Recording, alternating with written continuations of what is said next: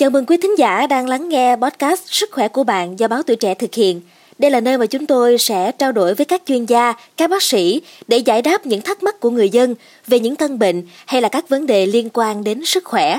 Tôi là Trinh Trà và khách mời trong tập hỏi chuyện sức khỏe hôm nay là bác sĩ Nguyễn Văn Thủy, giám đốc Trung tâm Nghiên cứu Điều trị cai nghiện, Bệnh viện Châm cứu Trung ương. Và xin chào bác sĩ ạ. À. Thưa bác sĩ, thói quen uống rượu bia ngày Tết là vấn đề rất đáng lo ngại đối với sức khỏe của con người. Trong đó, gan là bộ phận bị tổn hại nhiều nhất. Tuy nhiên thì tổn hại như thế nào và mức độ ảnh hưởng ra sao thì còn ít người biết. Vậy thì bác sĩ có thể à, phân tích rõ hơn về tác hại của bia rượu và ảnh hưởng tới gan như thế nào được không ạ? Là cái à, rượu bia thực ra là là không không chỉ ảnh hưởng đến uh, gan không mà rượu bia nó sẽ ảnh hưởng toàn bộ các cơ quan ở trong cơ thể ví dụ như ảnh hưởng đến não bộ, ảnh hưởng đến gan, ảnh hưởng đến tim mạch, huyết áp, và ảnh hưởng đến dạ dày, và giảm các cái sức đề kháng, ảnh hưởng đến sức khỏe rất nhiều, và có thể là ảnh hưởng ảnh hưởng cả đến khả năng à, tình dục và sinh sản. Đối với gan thì là một cơ quan à, thải độc chung của cơ thể, và riêng rượu bia thì khoảng 90% chuyển hóa tại gan.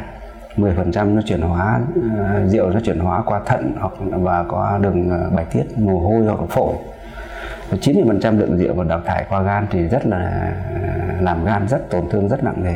Nếu mà như mà tình trạng uống rượu bia nhiều ngày liên tục và với số lượng lớn số lượng nhiều Đấy, thì rất cái gan thứ nhất là chuyển hóa của gan ấy, rượu qua gan thì đầu tiên là ethanol rượu là ethanol.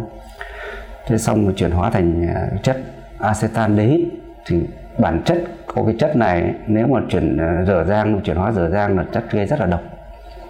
Đấy, còn chu trình của nó là từ ethanol chuyển sang ờ, et, uh, acetaldehyde ờ, rồi chuyển acetat và glutathione là những chất mà sau đấy nó sẽ đào thải ra ngoài thì không ảnh hưởng gì.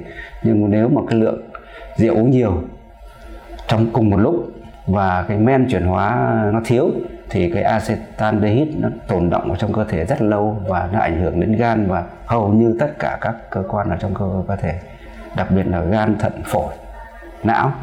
Thì những cái aldehyde này cái chất aldehyde này đấy chúng, uh, ờ, chúng ta biết là cái aldehyde nó sẽ gây ngộ độc.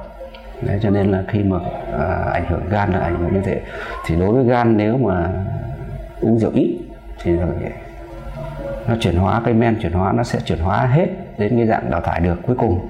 Còn nếu nhiều thì nó sẽ gây ngộ độc. Và lâu dần thì cái ờ, gan từ chức năng gan nó sẽ suy giảm ờ, dẫn đến có thể sơ gan và rồi cuối cùng có thể ung thư gan do rượu.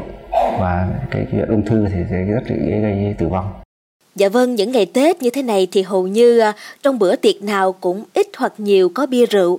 Vì thế là khó tránh khỏi việc phải uống rượu bia kém chất lượng gây ngộ độc.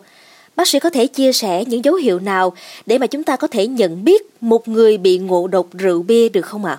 Cái dấu hiệu đầu tiên phải đưa ngay bệnh viện tức là người say đấy thận đầu tiên là phải xem là người ta hạ thân nhiệt. Và có thể là trường hợp là tức là sờ vào thấy vã mồ hôi thân nhiệt giảm. À, gọi hỏi không đáp ứng không không không trả lời được. Không biết gì. Thứ hai nữa là mình xem cái nhịp thở người ta có thể nhịp thở bị chậm yếu đấy những cái đấy dấu hiệu đấy là những người dân dễ dễ quan sát nhất. Thế là ba nữa nặng có thể là bị đáy ở không tự chủ thì phải đưa vào viện để cấp cứu ờ, kịp thời cấp cứu ngay. À, đấy là những cái trường hợp người xin người ta uống rượu xong là say mà người ta không biết gì cả. Thân nhiệt hạ. Và đấy nó có những, những cái triệu chứng giống như ngộ độc cấp ngộ độc rượu cấp đấy là ngộ độc ethanol. Đấy là phân biệt cái ngộ độc ethanol và methanol. Metan, methanol methanol là là cái rượu cồn công nghiệp đấy là ngộ độc nó khác hai cái khác nhau. Còn ngộ độc cấp thì là do người ta uống say uống nhiều. Say thì lúc lúc đấy là họ không biết gì. Đấy có thể là những hôm cái trường hợp đấy là họ không biết gì câu véo không biết chỉ có ờ, mồm nói không tự chủ có trường hợp là đái ỉa không tự chủ. Và sau khi vào đây thì cấp ờ, cứu tức là tiêm thuốc rồi ờ, bù bồi phụ ờ, nước của điện giải rồi bù gluco thì sau một đêm bệnh nhân hôm sau bệnh nhân đã tỉnh táo trở lại. Dạ, vậy thì bác sĩ có thể giúp cho thính giả phân biệt tình trạng ngộ độc khác với trúng gió sau khi uống bia rượu như thế nào không thưa bác sĩ? Nhất là à, những người uống rượu ban đầu vào là cảm giác nóng. Đấy cảm giác bị nóng trong người. Để xong đấy có thể là cởi quần áo cởi bớt quần áo ra. Nhưng vô hình chung là những cái lớp khi giai đoạn đầu thì nóng nó giãn mạch. Sau đấy có bị lạnh sẽ co mạch lại ngay và có thể gây tụt huyết áp gây trụy mạch tụt huyết áp hạ thân nhiệt giảm thân nhiệt. Đây là trường hợp rất nguy hiểm. Cho nên là nhất là mùa đông ở người miền Bắc chúng ta nữa là, là hay lạnh bên ngoài thì lạnh bên trong có thể có thể là nắng nóng là muốn cởi quần áo ra. Nhưng mà cho nên để phòng tránh cái, cái hiện tượng mà sau khi uống rượu bị trúng lạnh trúng gió lạnh thì tốt nhất là nên uống ở trong nhà. Sau khi đi uống rượu rồi thì không nên ra ngoài đường và không nên uh, lái xe. Cái đây là cái điều quan trọng nhất để tránh. Và cũng là không nên được tắm như chúng ta cũng biết là nhiều gia đình thường dùng rượu ngâm với thảo mộc như là lá, rễ, hạt cây nè, hoặc là ngâm với động vật như là mật, phủ tạng, rắn, tắc kè vào dịp Tết với tác dụng bồi bổ. Vậy thì việc sử dụng các loại rượu ngâm như vậy có nguy hiểm gì không ạ? À? Và có cần lưu ý gì khi sử dụng không thưa bác sĩ? Cây thuốc, cây vị thuốc, các cái vị thuốc để ngâm rượu ấy, thực ra là bản thân à, bản chất là rất là, là an toàn, kể cả là những cái à, động vật nếu mà an, an toàn anh khi sử dụng là riêng hoặc là thành một cái bài thuốc để sắc uống thì rất an toàn. Tuy nhiên khi ngâm một rượu thì khi nó đã phối hợp với rượu và, và các chất với nhau thì những có thể tiết ra những cái chất mà chúng ta không thể biết biết được.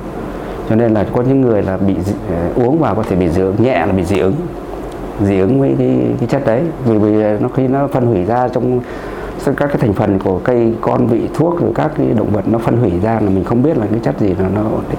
Còn có người dị ứng với cây con đấy rồi có người dị ứng với cái các uh, protein ở trong cái động vật nó tiết ra. Thứ nhất, nhẹ có thể gây dị ứng nhẹ nặng là có thể gây ngộ độc rồi gây sốc.